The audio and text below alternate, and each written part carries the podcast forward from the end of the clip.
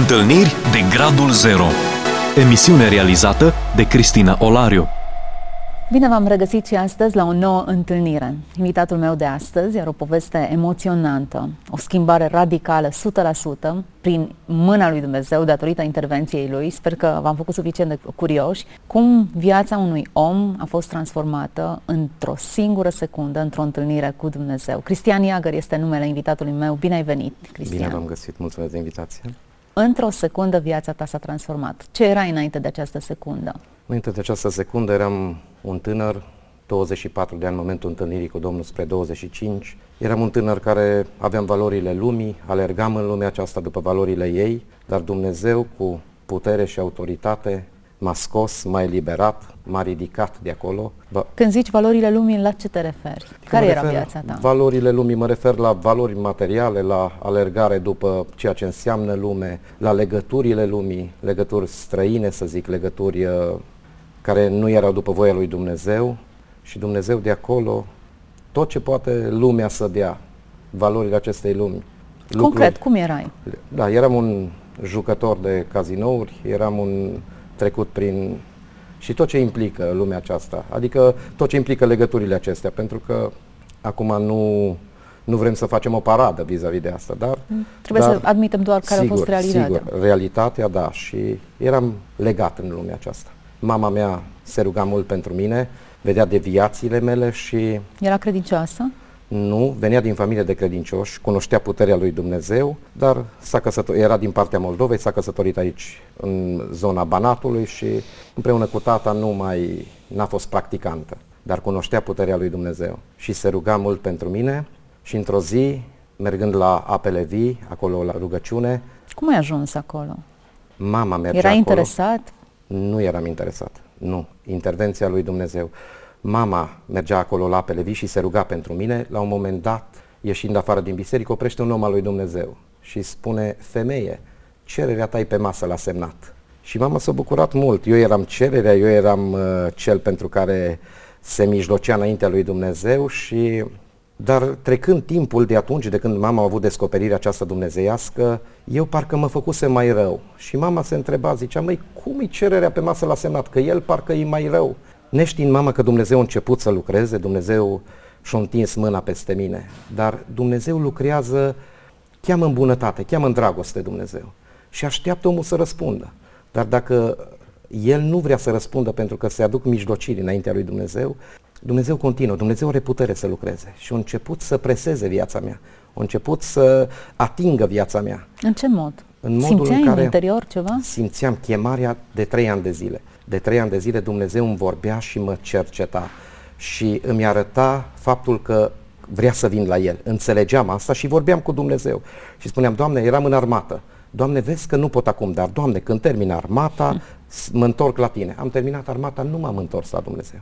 Dumnezeu din nou a început să preseze viața mea. Cum presează Dumnezeu? Lucrurile care merg bine încep să nu mai meargă bine sănătatea începea să nu mai meargă bine și nu avea multe explicații. Așa totul în jurul meu începea să se dărâme și vedeam și simțeam lucrul acesta. Și veneam iarăși înaintea lui Dumnezeu. Trei ani la rând s-a întâmplat lucrul acesta.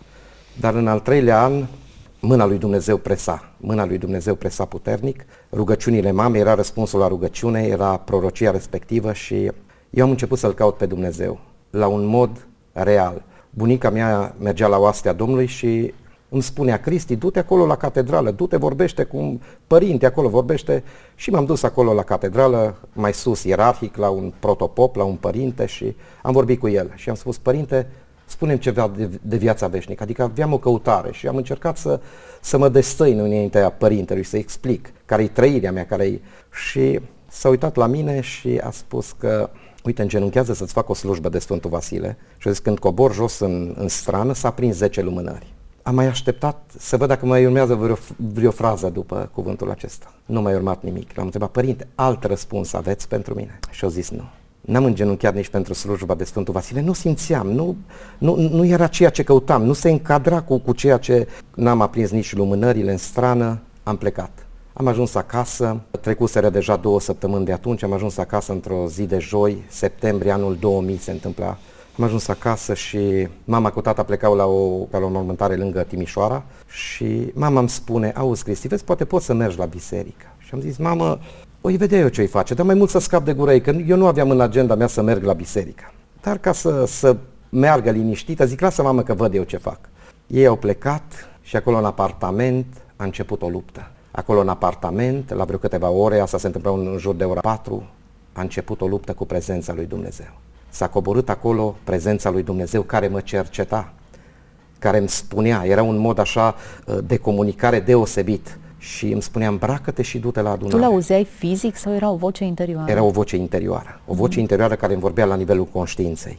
Și am zis, uh, vorbeam, vorbeam și, dar ce să caut acolo? Ce să fac acolo? Ai mai fost vreodată? Acolo la Biserica Apele Vii nu am mai fost, dar mai, am mai fost. Uh-huh. Aveam din partea mamei verișor pocăit și știam despre ce e vorba. Dar acum parcă nu, nu, nu, puteam, nu puteam să plec și am zis, dar ce să fac acolo? Dar prezența și cercetarea era atât de insistentă, m-am îmbrăcat și în lupta mea iarăși m-am dezbrăcat. Am zis, dar ce să fac acolo? Iarăși m-am îmbrăcat și iarăși m-am dezbrăcat. A treia oară m-am îmbrăcat și pentru că prezența era atât de puternică și cercetarea era așa de mare, am ieșit afară. Cu, cu gândul în prima variantă să scap de acolo din, din, din cercetarea aceea. Dar ieșind afară, călăuzirea a continuat. Când am ajuns în față la biserică, la apele vii, vocea aceea interioară, eu plecasem spre Elim. Dacă când am ajuns acolo, mama îmi zicea, du-te la Elim, că uite, biserica Apele Vii, o biserică română-maghiară și poate cum se traduce, poate ea din dorința ca eu, în momentul în care ajung în biserică, să mă întâlnesc cu Dumnezeu. Dar acolo, din fața de la Apele Vii, n-am mai putut să plec. Dacă până atunci eram foarte, cum să zic, îndrăzneț să fac orice lucru, acolo am devenit rușinos. Acolo, dintr-o dată, parcă m-am topit și parcă nu aveam curaj să intru. Dar mi-am făcut curaj și am zis, dacă am ajuns până aici, zic, intru, indiferent ce ar fi. Și am zis cu următorul grup de oameni, de frați, voi intra și eu. Au intrat următorul grup și am intrat în biserică. M-am pus undeva cât mai în spate, ca omul care vine din afară. Mă simțeam, aveam o, o trăire interioară intensă, mă simțeam murdar, mă simțeam uh, deosebit de ceilalți oameni în sens negativ vedeam acolo prezența lui Dumnezeu, vedeam oamenii, fețele acelea care, care mie îmi spuneau multe și mă simțeam așa cu nevoia de Dumnezeu.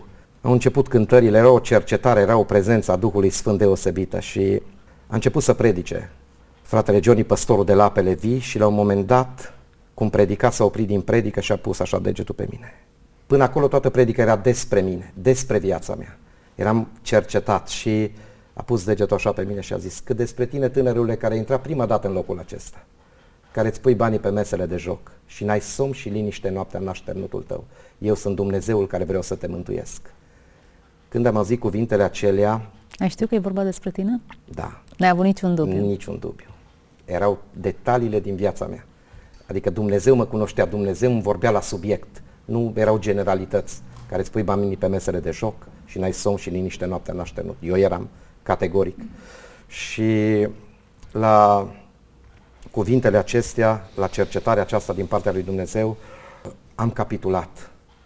Mergând mai departe pe călăuzire, fratele păstor a zis, dacă ești aici și vrei să schimbi viața, te-ai săturat de viața care ai trăit-o până aici, vino în față că vrem să ne rugăm pentru tine.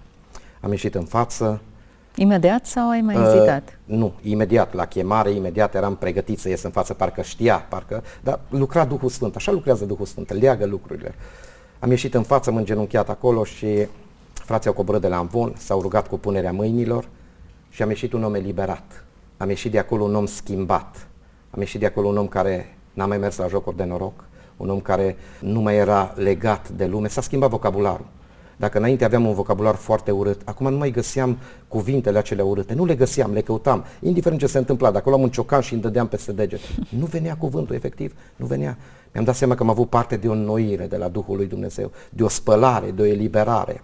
Și în timp ce eu veneam, soția mea, viitoarea mea soție, Dumnezeu îi vorbea și zicea, bărbatul tău în prelucrare, vine din lume, așteaptă-l, lucrarea e de la mine și se va împlini.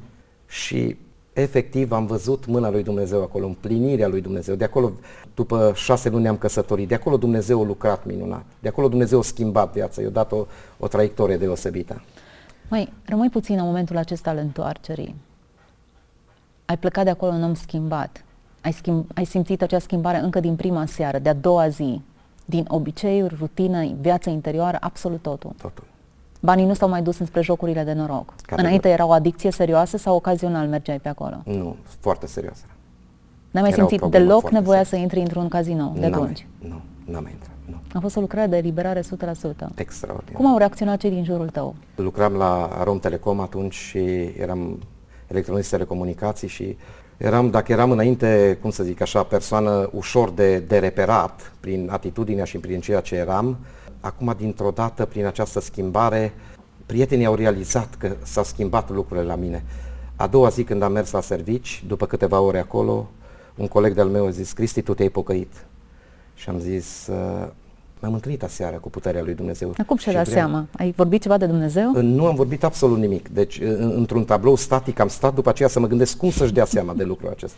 Nu, nu mai eram eu, nu era pielea mea acolo, nu era activitatea mea de Deci pur și dimineață. simplu te-ai dus la serviciu, te-ai așezat să lucrezi, n-ai zis nimic nimănui Nimic. și omul ți-a zis să te pocăi. Da, da. Să zic așa, rețin acum după vreo trei ore în care eram acolo în atelier împreună, o zis tu te-ai pocăit.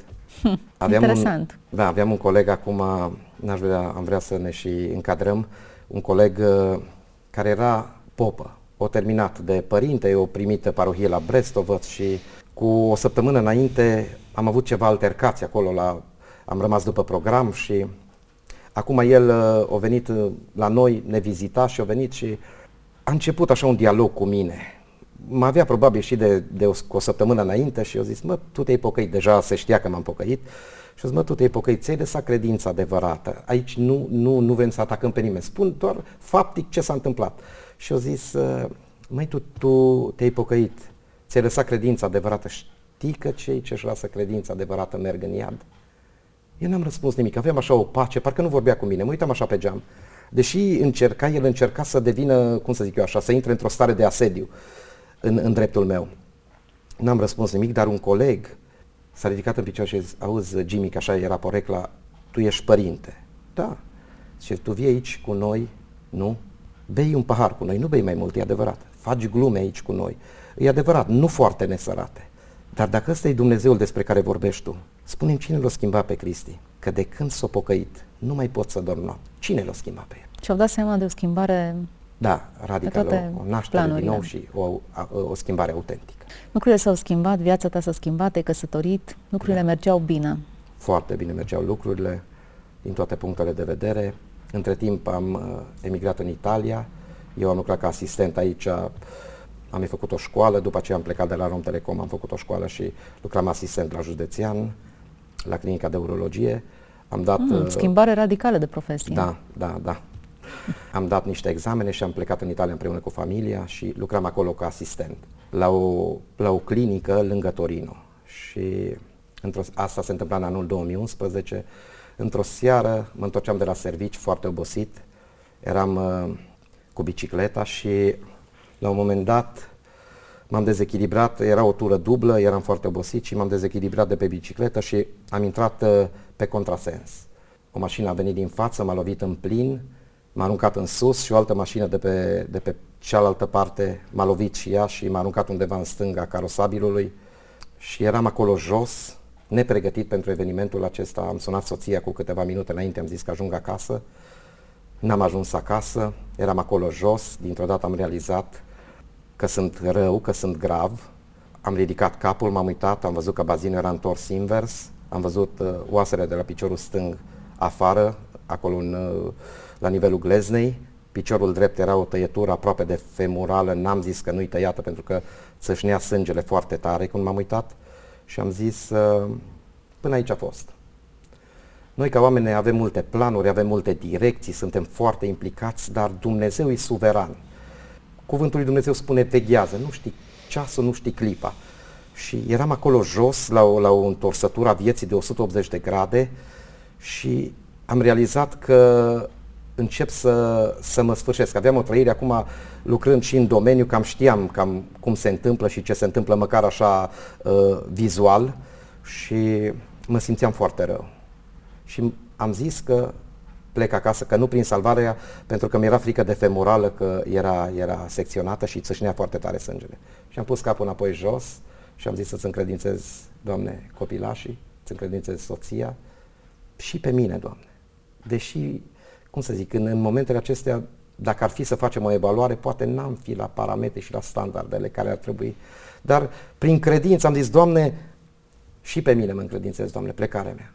Și între timp a venit salvarea, am suferit uh, câteva intervenții deosebite, am ajuns în noaptea aceea acolo la urgență, toată noaptea. Erai conștient? Eram conștient, da. A început, m-a trecut pe morfină direct și nu știam atunci exact ce o să urmeze. Nu știam exact. Mai bine, nu? Da, da, da, așa este. Și n-aveau locuri să mă preia în alte spitale, era un spital mai mic, nu putea să mă bage în bloc operator, n-aveau bloc operator acolo și nu știau ce să facă cu mine. Și așteptau un răspuns de la, au dat uh, telefoane la alte spitale mai mari și nimeni nu dădea niciun răspuns. Și eram acolo, a trecut noaptea, a doua zi, de fapt în seara aia am sunat soția, știam că e acasă cu trei copilași, am zis să nu se îngrijoreze, că sunt bine, nu, nu, nu i-am spus exact cum mă simt, dar știam că e acasă și a doua zi a venit, m-a vizitat, a văzut, a doua zi că nu era chiar cum, cum i-am spus și așteptam un răspuns de la spitalele acestea. Spre seară, durerile au început să crească în intensitate și am zis, Doamne, îndură-te și de mine, Doamne. N-a trecut numai 10 minute și doctorul care era acolo a venit cu un răspuns și a zis, uite, la CITIO te primesc, era cel mai mare spital din Torino, al doilea sau al treilea de politraumatologie din, din Europa. Am ajuns acolo, m-au transportat și acolo întreagă poveste că noi trecem așa prin ele depanând, dar ele, ele au dramatism mult, au, au multe... E Am durere ajuns, mult acolo. Da, e durere mult, așa este. Am ajuns acolo la spital, la CTO, acolo am suferit două intervenții chirurgicale în noaptea aceea, una de 4 ore, cealaltă de 6 ore. Erau probleme la bazin, era probleme și la piciorul stâng. Mi-au pus niște fixatoare externe și m-au lăsat la salon. A treia zi a trecut doctorul pe la mine și l-am întrebat, domnul doctor, uh, ce șanse am? S-a uitat la mine, ei sunt foarte direcți, foarte sinceri, a zis, uh, uite, noi am făcut tot ce am putut, dar tu ai rămas în hemoragie internă, de acolo de undeva tu sângerezi. Dacă te mai deschidem o dată, s-ar putea să nu mai putem să, să rezolvăm problema și o, intervenția a fost atât de complicată că nu știu dacă mai reziști. Eram după două intervenții, uh, hemoragia și eu la cuvintele care le-a avut doctorul și zic că șanse și eu ridicat din numere, a spus dacă se oprește hemoragia. Cine să oprească hemoragia? Hmm. El uh, absent în sensul că nu mai intru in, uh, încă o dată în intervenție. Atunci uh, am început să mă rog. Așa, după ce am, am început să mă rog și din 6 în 6 ore îmi verificau, îmi luau sânge și îmi verificau hemoglobina să vadă dacă scade mai mult valoarea. Am început să mă rog, între timp bisericile de acolo din Torino au, au aflat de mine, au stat înaintea lui Dumnezeu în rugăciune și a doua seară a venit asistenta și mi-a zis s-a oprit hemoragia. A treia zi doctorul a intrat în salon și a zis s-a oprit hemoragia. Și am zis, domnul doctor, am un Dumnezeu care are putere să oprească. A râs doctorul, a ridicat din număr și a plecat. Nu, nu, nu, nu a interacționat cu, cu mesajul acesta.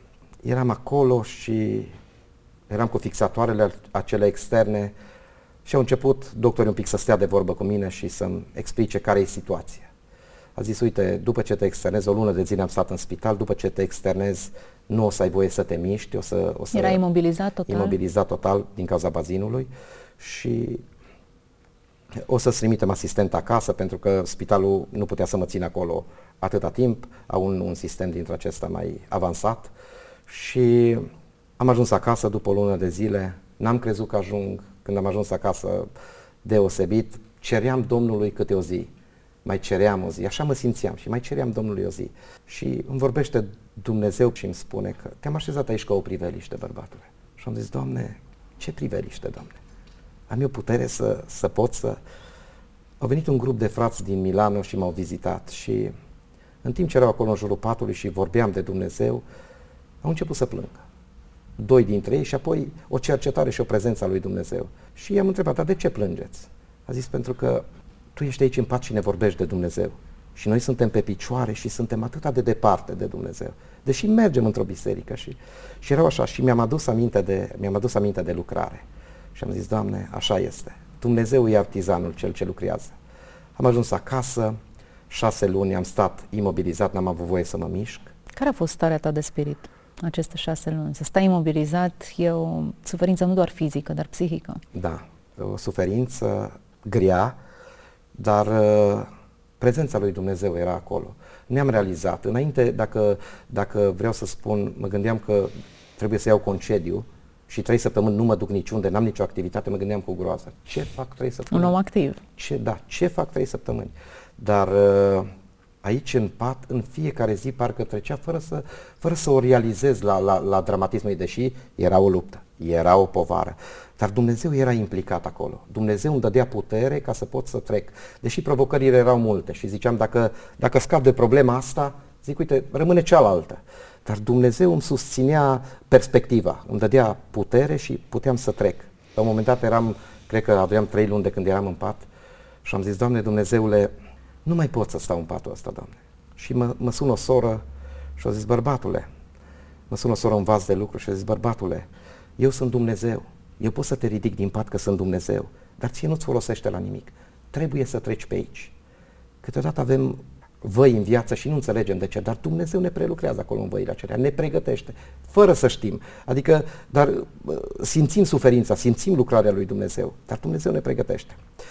Eram iarăși, cred că aveam patru luni de când eram în pat și l-am întrebat pe Domnul, zic, Doamne Dumnezeule, mă voi ridica eu vreodată din patul acesta, să strig slăvit să fie numele Tău, să strig că Tu ești un Dumnezeu mare, așa, așa cum eram eu o fire mai, mai cum să zic, mai uh, Vulcanică. Vulcanică, da, da, o fire mai da și, și am zis, Doamne, mă ridic vreodată, mă mai ridic eu din patul acesta. Și deschid cuvântul lui Dumnezeu, la Psalmul 42 cu versetul 11. De ce gem suflete și te mâhnește în lăuntrul tău? Nătăjuiește în Domnul, că iarăși îl vei lăuda. Hmm, ce frumos. Am rămas, Dumnezeu care cunoaște gândul, care știe, un verset, deschizi cuvântul lui Dumnezeu și Dumnezeu îți răspunde la ceea ce gândești tu, la lupta ta, la, la, la focalizarea pe care o ai. Am văzut mâna, autoritatea lui Dumnezeu. Când te-ai ridicat din pat?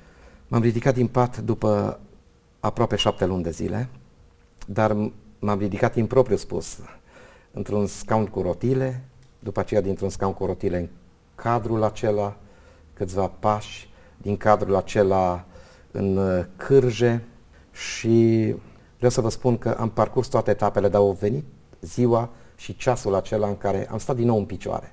Hm. Mai mult, au venit ceasul acela în care l-am mărturisit din nou pe Domnul. Și am strigat că Tu ești un Dumnezeu mare, Tu ești Dumnezeul care faci minuni. S-a împlinit profeția din S-a împlinit profeția. cuvântul din verset. Da. Cristian, suntem la finalul acestei emisiuni. Care este sensul pe care îl dai experienței, să zicem aceasta ultima pe care ai parcurs-o, cu suferința, cu tot, mai greu de digerat, mai greu de înțeles? Da, Dumnezeu e Cel care lucrează noi, ca oameni, nu suntem de multe ori dispuși să acceptăm scopul și focalizarea lui Dumnezeu pentru că Dumnezeu ne vrea 100%. Și atunci când Dumnezeu ne vrea 100%, El lucrează 100% ca să ne ducă în direcția respectivă. Noi poate ne-am mulțumit cu puțin, noi poate ne-am mulțumit așa cu o direcție, Doamne, și pentru Tine. Sau, dar Dumnezeu ne vrea pentru El și în momentul în care Dumnezeu ne vrea pentru El, are putere și autoritate să intervină și să ne ducă în punctul acela. Chiar dacă noi ca oameni spunem că, Doamne, sunt nepregătit. Doamne, eu să mă duc, Doamne, eu să fac lucrarea asta. Doamne, dar, dar vezi în, în ce stare sunt. Dar Dumnezeu e Cel ce echipează din interior lucrarea. O echipează deosebit și pentru asta sigur că vin văile acestea, vin prelucrările acestea și Dumnezeu ne face în stare și capabil. Iată o întâlnire de gradul 0, 100%. Mulțumesc, Cristian! Și eu mulțumesc. Și mulțumesc tuturor celor care ați rămas cu noi până la finalul discuției. Nu cred că v-a fost prea greu, pentru că povestea este într-adevăr plină de suspans. Cam cum sunt poveștile noastre pe care le scrie Dumnezeu cu noi. O întâlnire de gradul zero care a schimbat viața radical dintr-un om care era dependent de jocuri de noroc. Dumnezeu l-a făcut un om liber și l-a restaurat total. Iar apoi, în urma unui accident, Dumnezeu a restaurat sănătatea, viața, dar în mijlocul suferinței a arătat că este acolo. Și așa vă arată fiecăruia dintre voi. Dumnezeu este cu voi în mijlocul durerii și a suferinței. Să fiți binecuvântați. Ați ascultat emisiunea Întâlniri de Gradul Zero cu Cristina Olariu.